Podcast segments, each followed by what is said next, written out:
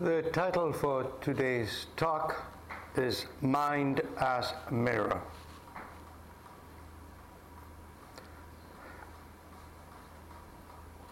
Both today's talk and yesterday's talk are concerned with getting behind appearances.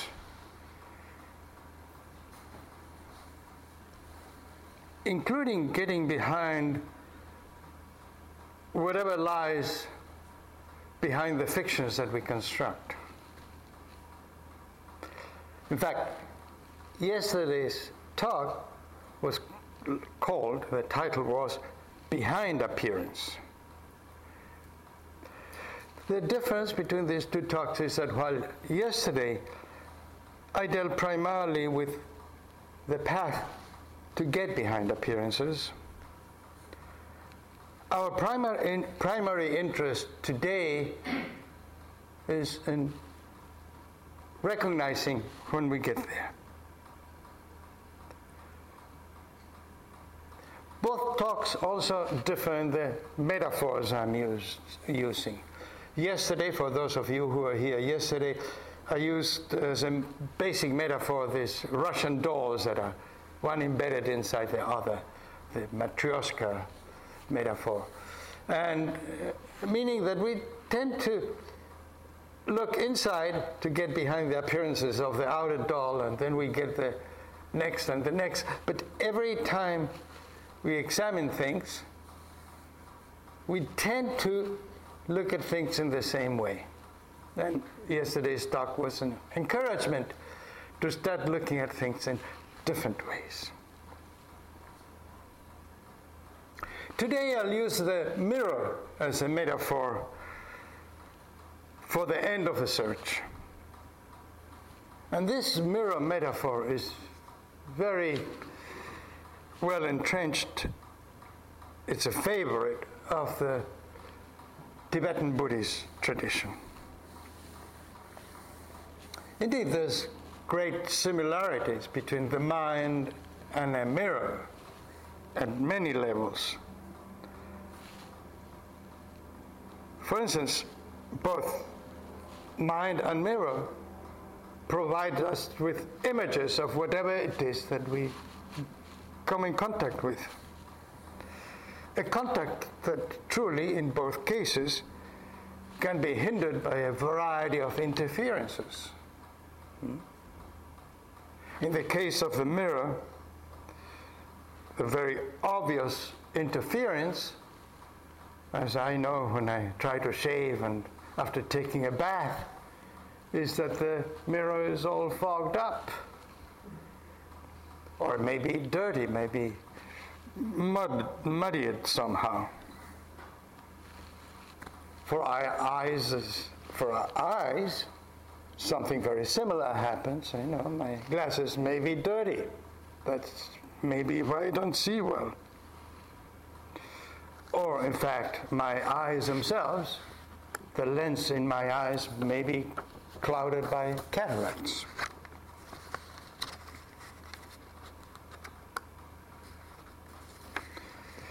But when we look into the mind, the issue goes well beyond the mechanism of vision or the mechanism of every in each of the sensory inputs that receive. I mean, do we see what we see? Does the mind see what we see? What the eyes see? Obviously, there's a whole processing of images, as anybody who studied a little biology knows, you know.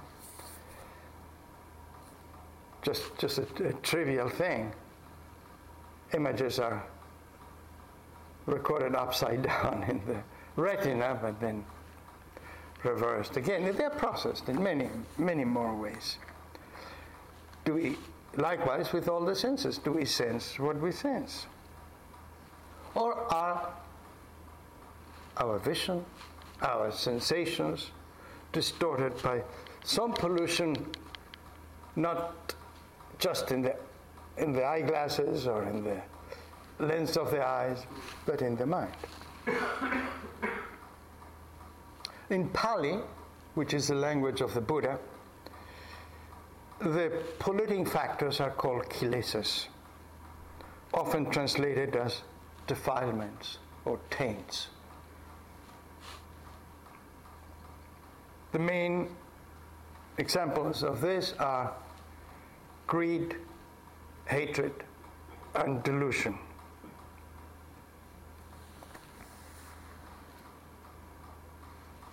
So, how do we decontaminate the mind from this? In, the metaphor of the mirror is rather simply simple. We wipe it clean. So with the eyeglasses, wipe it clean. Cataracts is a little more complicated, but straightforward enough. You know, a few months ago I had cataract operation. It's a beauty. The surgeon went with uh, some ultrasound uh, thing and uh, dissolved my lens, and in its place stuck a, a new one, an artificial one. Fine. For the mind is more complex. And the, the only method I know for cleaning the mental cataracts, if you wish, is a practice, is what we do here. Making ourselves truly present with what is going on, bypassing all the pollution that can get in the way and often does get in the way.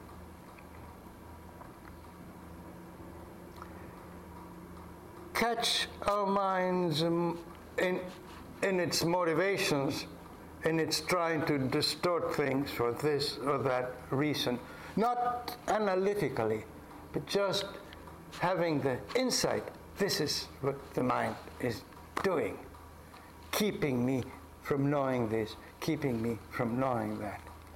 I mean, analytical processes are, of course, valid too, but in the practice, we do it by insight. Got to experience firsthand the pain that our greed and hatred inflict on ourselves, let alone on others, primarily on ourselves. That's what we can experience directly ourselves. And as we come to know that pain first, firsthand, although it may not see be so easy, but the obvious move that eventually we discover we can take is to starve that greed, starve that hatred. Not to feed it.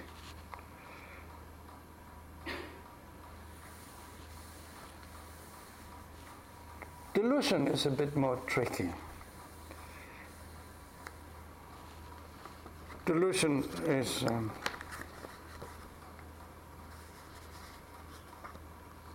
at times very subtle. We fool ourselves so easily.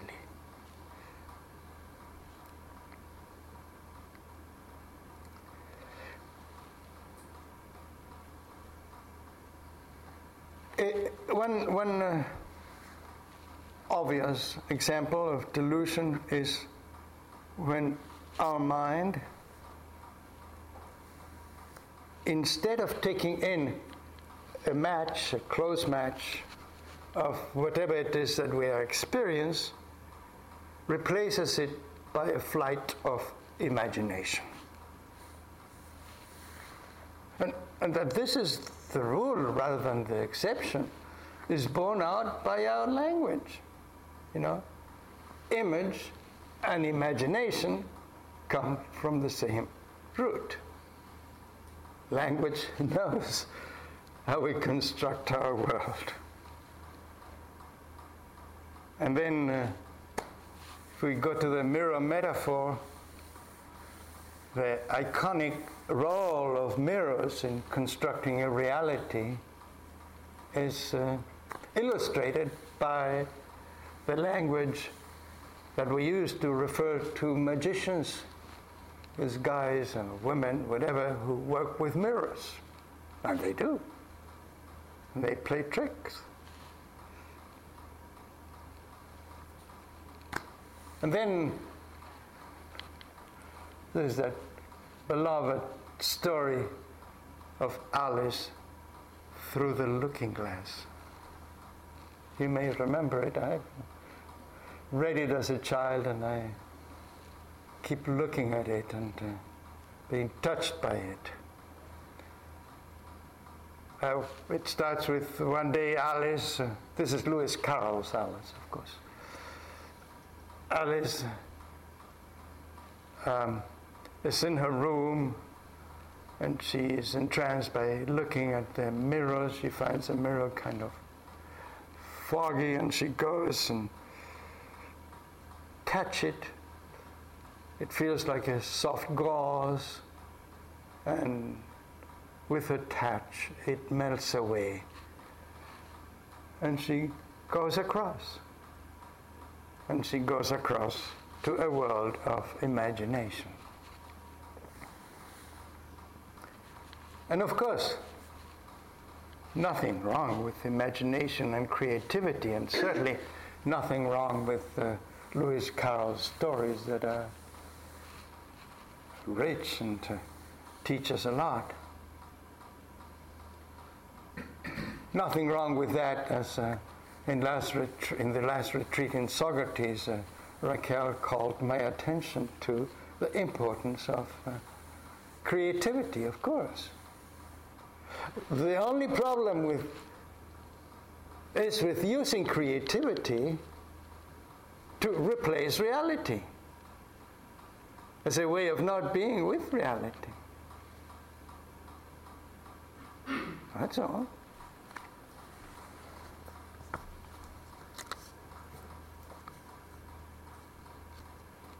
And, and you know, as was uh, mentioned today in the group number one, too, as we look at ourselves in the mirror, we tend to create an image of ourselves such that it contains the I. That is me. It's not just an image, it's me.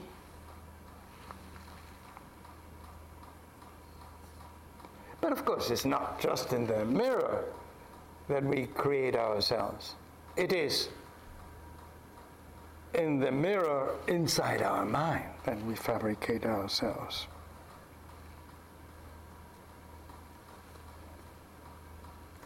So, in sum, mirrors are very apt vehicles, instruments for creating, fabricating sort of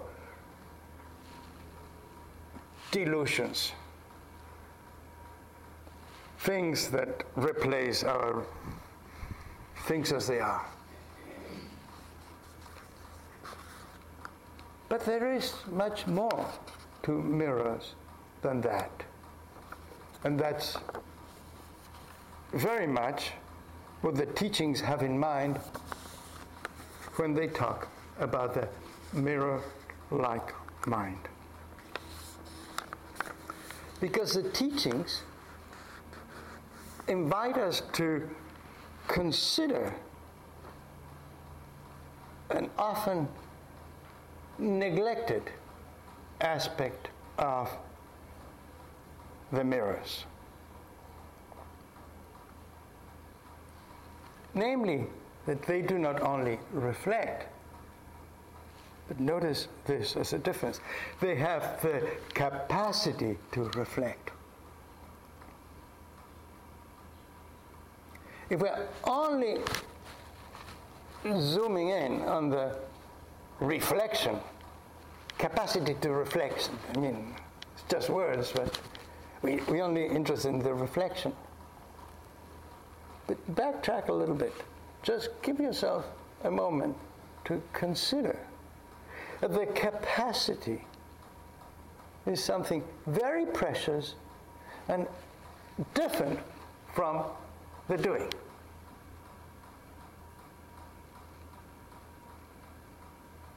Just like consider that our beautiful capacity to love. It's, it's something more primal than the love itself.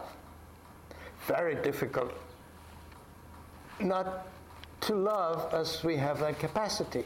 But say we are totally isolated, separate from anybody else, and yet our capacity to love others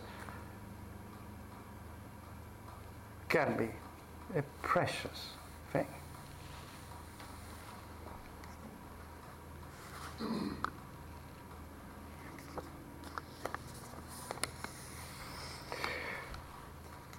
So let me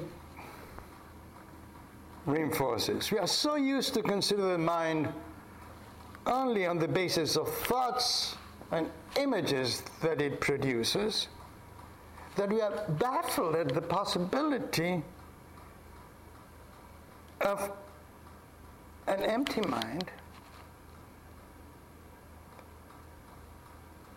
a mind empty of thoughts or images, even empty of sounds, bodily sensation, tastes and, tastes and smells, or feelings.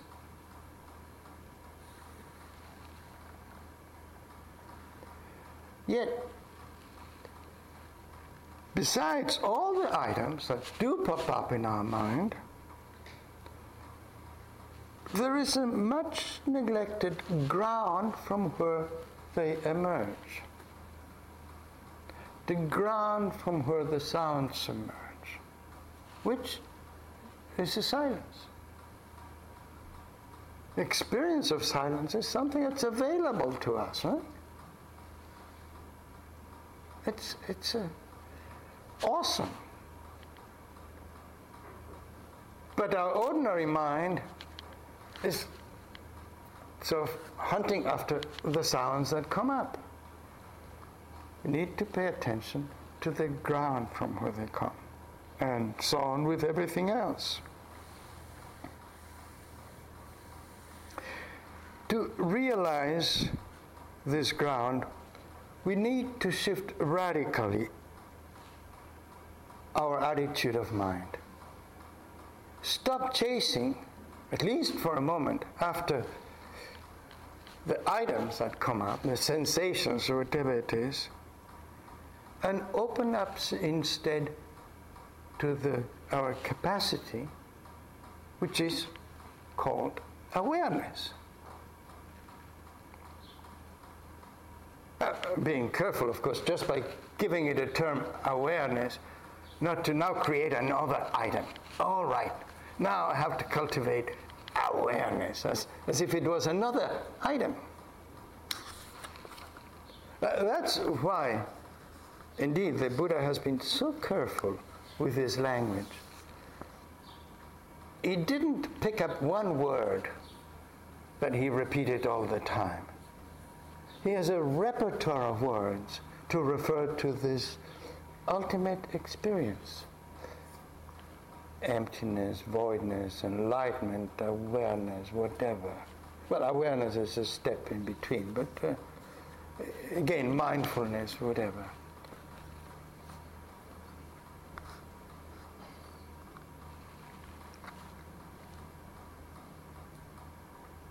You know, the shifting a little bit, but I'm in the same topic.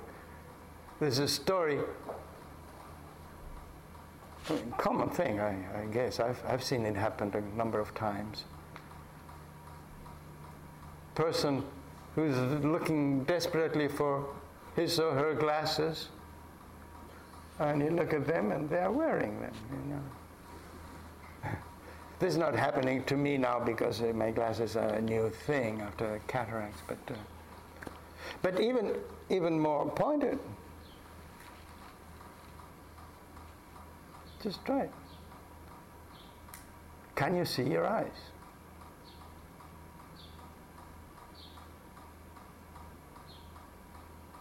I can't see my eyes.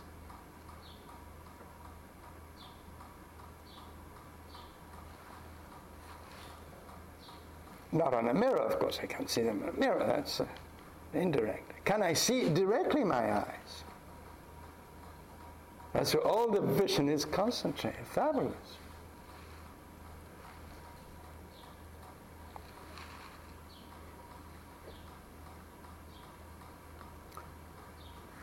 So, by asking you to direct your attention to awareness, to the capability, I'm really asking you to direct your attention to the what lies behind experiences.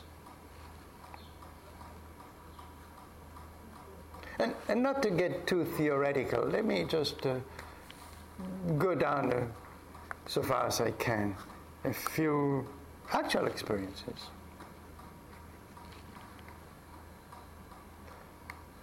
Uh, there is one that has uh, hit the internet and some airwaves and has uh, been reported back to me by a number of people in our Wednesday group so that I finally did go to the internet and read about it.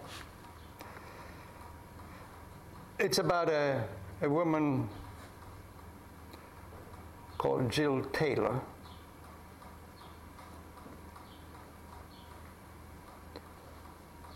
Dr. Taylor, a few years ago, had a stroke.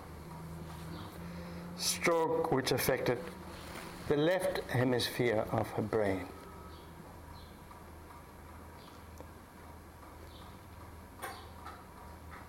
She eventually recovered but while she was having this stroke, she had an extraordinary experience. Particularly extraordinary for somebody trained in the sciences. I know that because I was a scientist and these things are totally inaccessible to me, except I, unfortunately, didn't have a stroke, but she did. And, and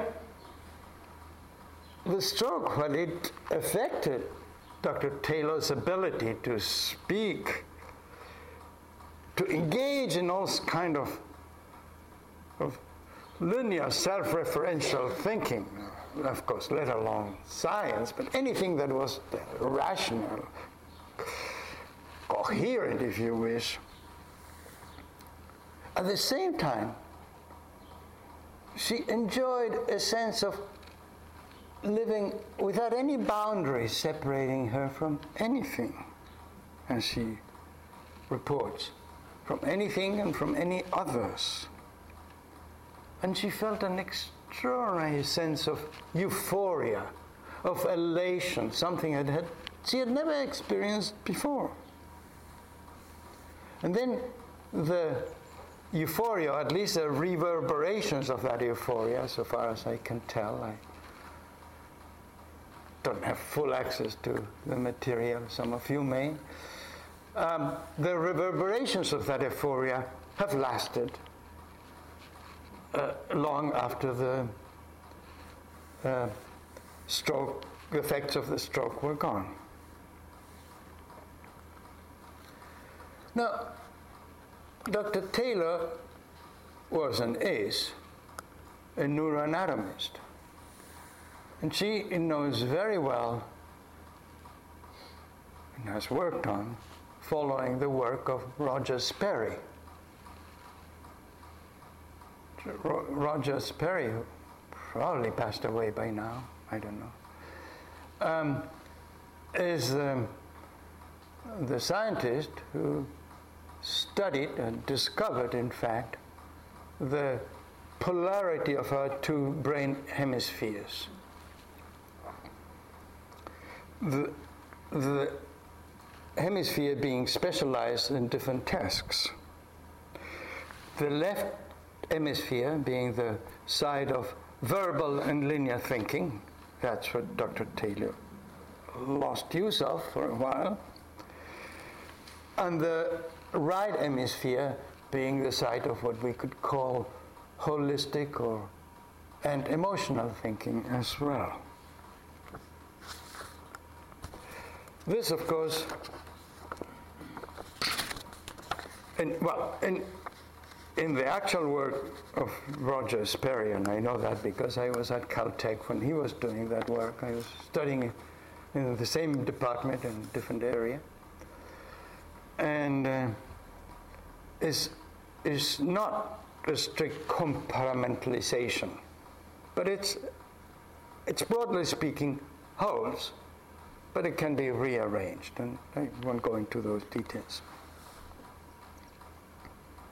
Now, Dr. Taylor, when she recalls her experience, she takes it, and I think in a way it perhaps is, takes it as a corroboration of that polarity. Because the stroke here, and she lost the linearity of her thinking. Fair enough. But I have a problem with the way I hear her speak.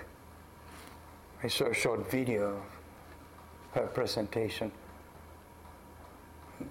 Maybe that's not her intention, but the way that it's easily taken up us is that, ah, here's the full explanation of this extraordinary experience.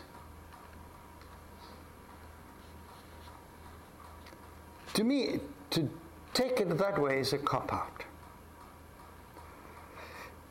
Is taking the narrow parameters and, and, correct parameters, of course. I'm a great admirer of Roger Sperry. The narrow, but still narrow parameters of scientific explanation to explain something that is goes far deeper than that, goes beyond that. A little bit as I was illustrating yesterday with the matryoshka metaphor, the Russian doll metaphor, is finding the inner doll as a full explanation of the preceding one.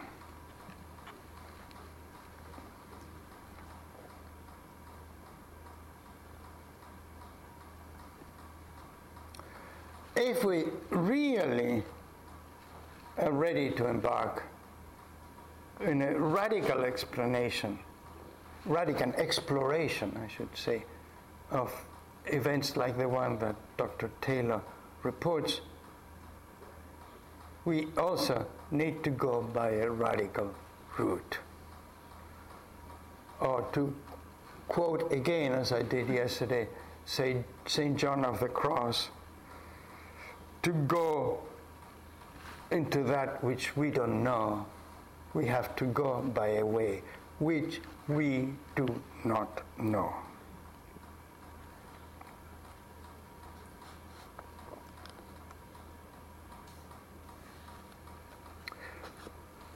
So, of course, there's a larger audience to whom the familiar explanations appeal considerably, and that's understandable. And that's okay too. The scientific explanations are not incorrect. They just don't know far enough. And of course, the fact is that uh, quite a large number of people had had experiences of that nature without having had a stroke in the left hemisphere. Um, just what came to mind to me is, is, I mean, there are many stories of people with enlightenment experiences. One, one that came to me recently because I was organizing some bookshelves and I found this little pamphlet that I got in India from a man called U.J. U.G. Sorry, U.G. Krishnamurti. No, no relative of the more famous J.K. Krishnamurti. And so this man called U.G., at age 49, for no apparent reason, had this extraordinary sort of events happening in his mind and body.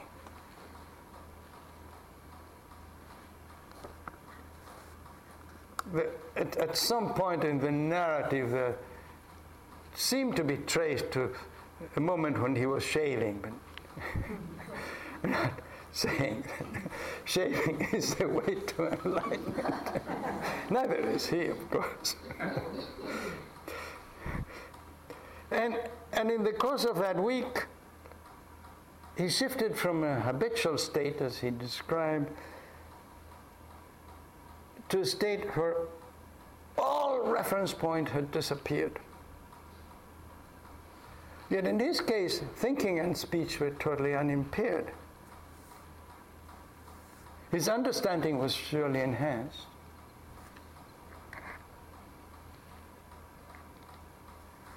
He was very reluctant to talk about this anyway, really reluctant. There's others who sort of prompted him to speak. But in the little he spoke, he described his state, and I like the description, as a declutched state. As if his mind, the clutch in his mind, connecting the mind to the familiar, had been pushed in, and he was declutched from that. Now, Mr. UG, UJ, UG, sorry, UG, um, did not practice meditation, by the way. Neither did he recommend anybody to practice meditation. But of course, he comes from India where meditation is done all over the place. I mean, it's hard to find somebody who never practiced meditation and it means different things. But anyway. Uh, yet the practice is for many of us the obvious path to get to that kind of declutched state.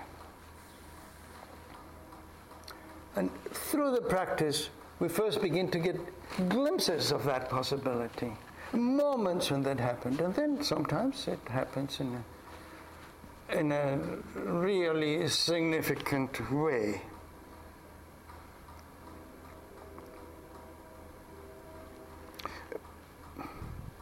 We, we come to a place that's really beyond words and thought, beyond distinctions and description. And that's why it's very hard to find any descriptions of that, or even to try to offer any. A couple of months ago, I had to talk at uh, New York Insight in New York City, and, uh, and I thought, let me try to share some of my experiences in sitting. So I, I tried. I talked about being touched by such a state while on a month retreat. What could I say? I, I said, my, which is true, is my I could talk about the things that were gone, like my coordinates were gone. Uh, coordinates in time and space were gone. I mean, didn't feel that I was anchored anywhere.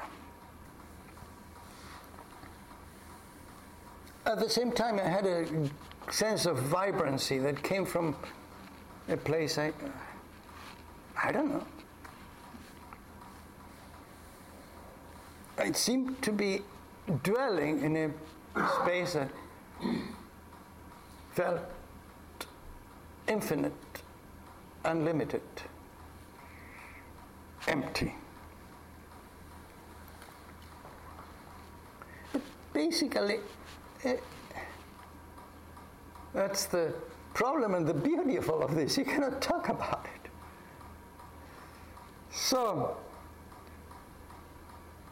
I felt heartened by the fact that others, certainly more significant teachers than myself, had run into the same difficulties of expressing their experiences. Among them, this extraordinary teacher, Ajahn Chah, from the Thai forest tradition. This is a snippet of what he says. In a book that's not easily available, I had to get it from Sri Lanka. I mean, it doesn't, interesting. It's hard for him to express it. It's hard to get a hold of the text. It's not uh, publicizing it.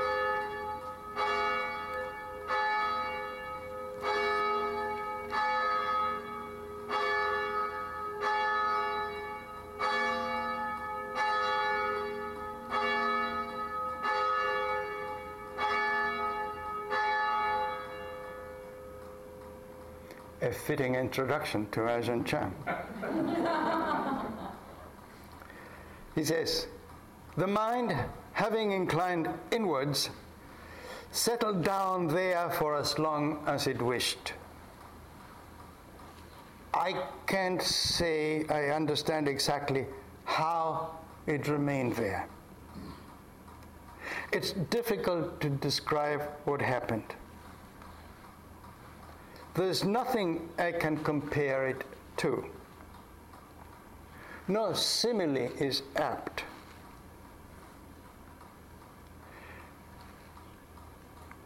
This time the mind remained inside far longer than it had previously. And only after some time did it come out of that state. When I say it came out, I don't mean to imply that I made it come out or that I was controlling what was happening. The mind did it all by itself. I was merely an observer. Eventually, the mind again returned to its normal state of consciousness.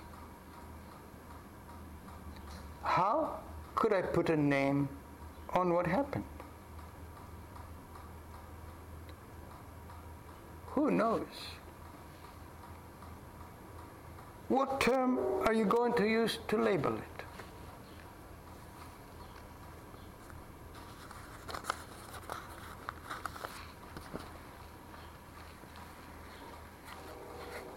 So, to me, this gets across, even through all the difficulties that of not being able to be transmitted through words.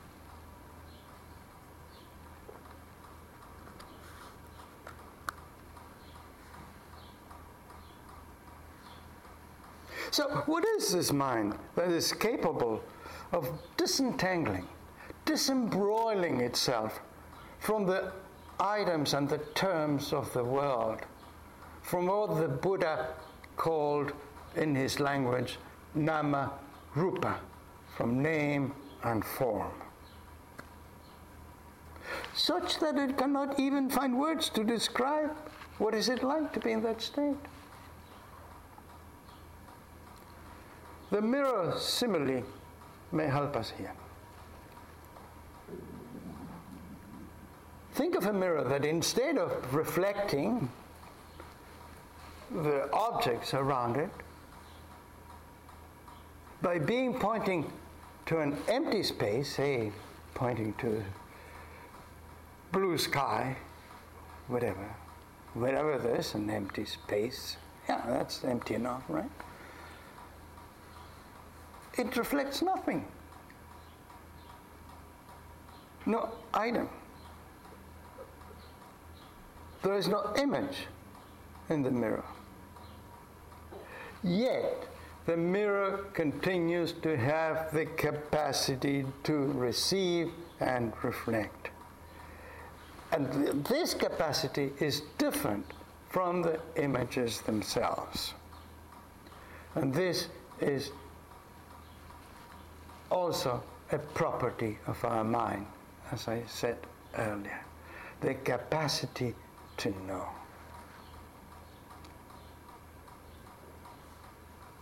Samyen Gyatso, Samten Gyatso, the teacher of Tulku Urgyen Rinpoche, whom some of you may know of, says as follows.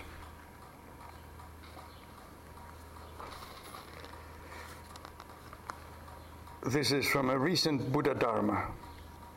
No, two, three years ago, Buddha Dharma, sorry.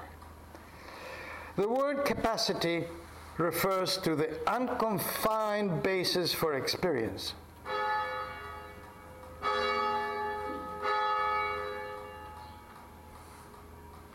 Bells have a, a way of knowing when to ring. As in the moment just before something takes place, just before the bells ring. he didn't say that. Once the rising has occurred, it has. we have a dialogue here.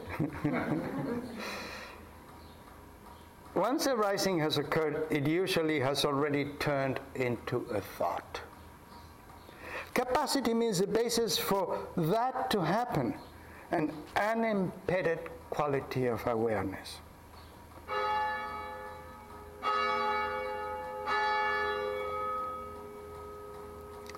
This unimpeded quality is extremely subtle and significant.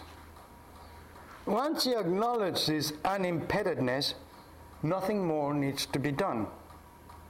In this unimpededness, it's impossible to find any subject or object.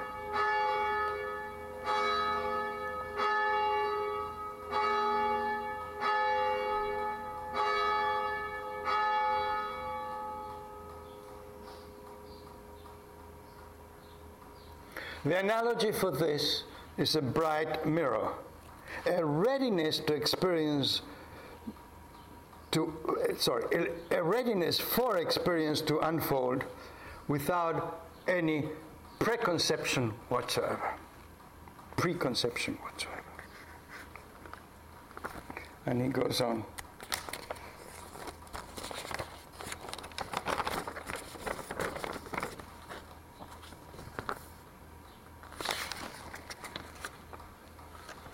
One should not identify the capacity with being caught in subject object and the act of perceiving.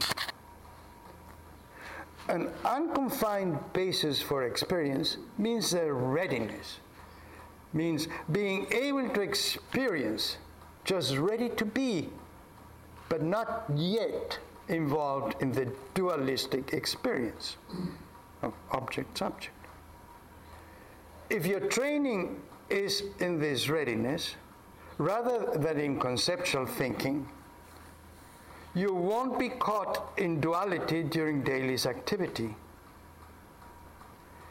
This capacity, in essence, is the unimpeded omniscience of all Buddhas, which is totally unlike the attention that focus on one thing while eliminating everything else.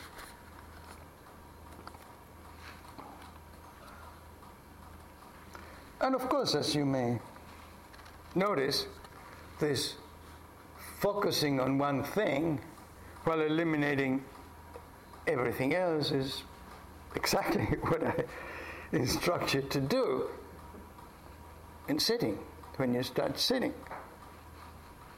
Absolutely true, and I'm sure um, Samten Gyatso has similar instructions too. The question is that we do this, the instructions specify this, focusing on this or that, in order to train our awareness, so that the awareness then can break loose, so that we can start having had the focus, we can open it up not anymore to the objects, but to the ground from where the objects emerge. Not anymore to the sounds, but open up to the silence that lies underneath. And experience the silence, not the idea. Shift the experience from the item to the ground.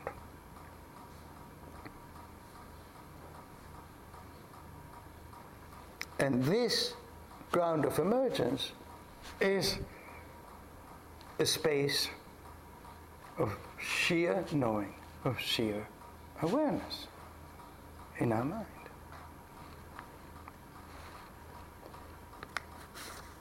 Ajahn Amaro puts it really beautiful. Thank you.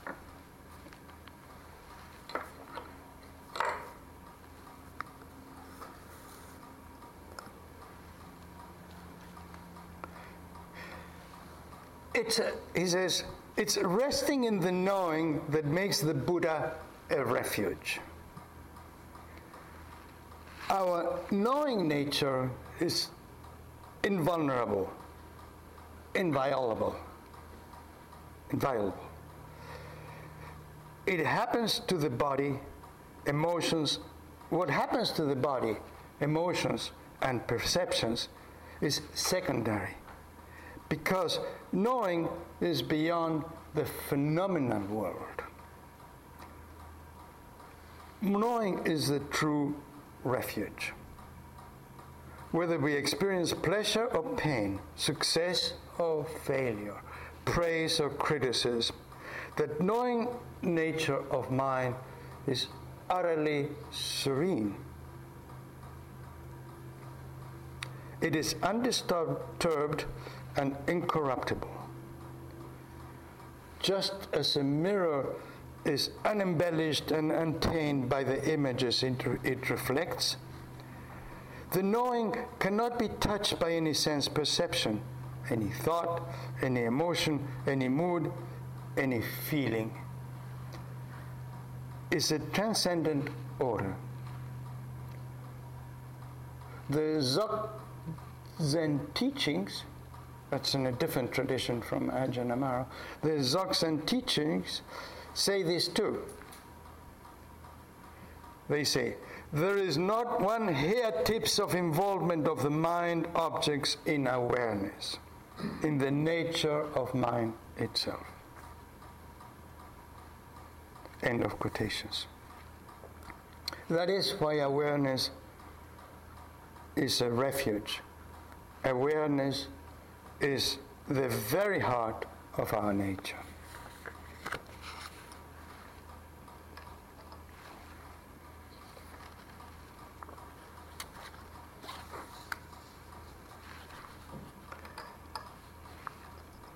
Having said this,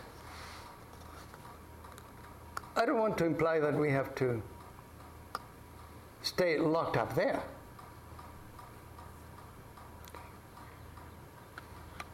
On the contrary, we come from being permeated by awareness and we function in the world in a different way. Earlier today in the group we had a, a discussion about this. And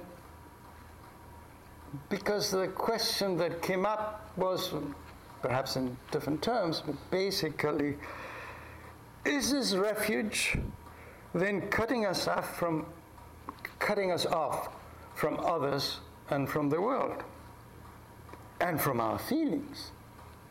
Because in this refuge of pure awareness, it's a pure limpid mirror, empty.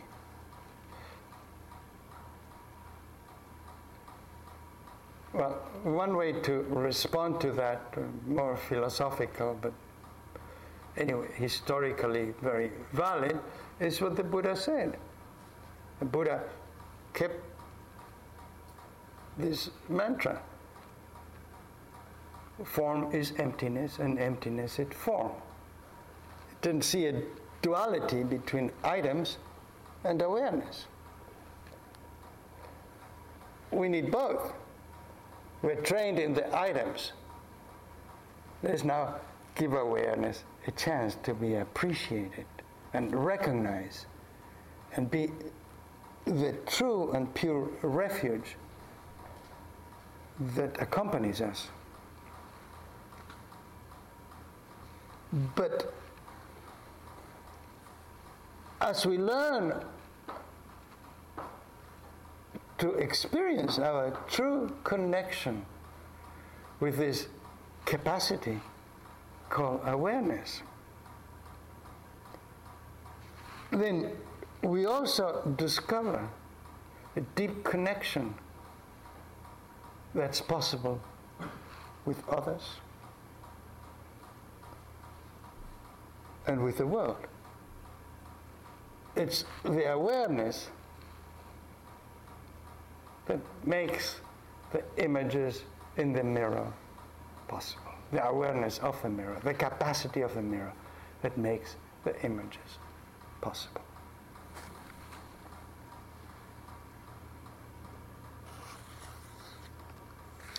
So, let's sit for a couple of minutes.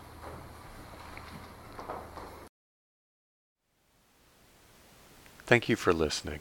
To learn how you can support the teachers and Dharma Seed, please visit dharmaseed.org slash donate.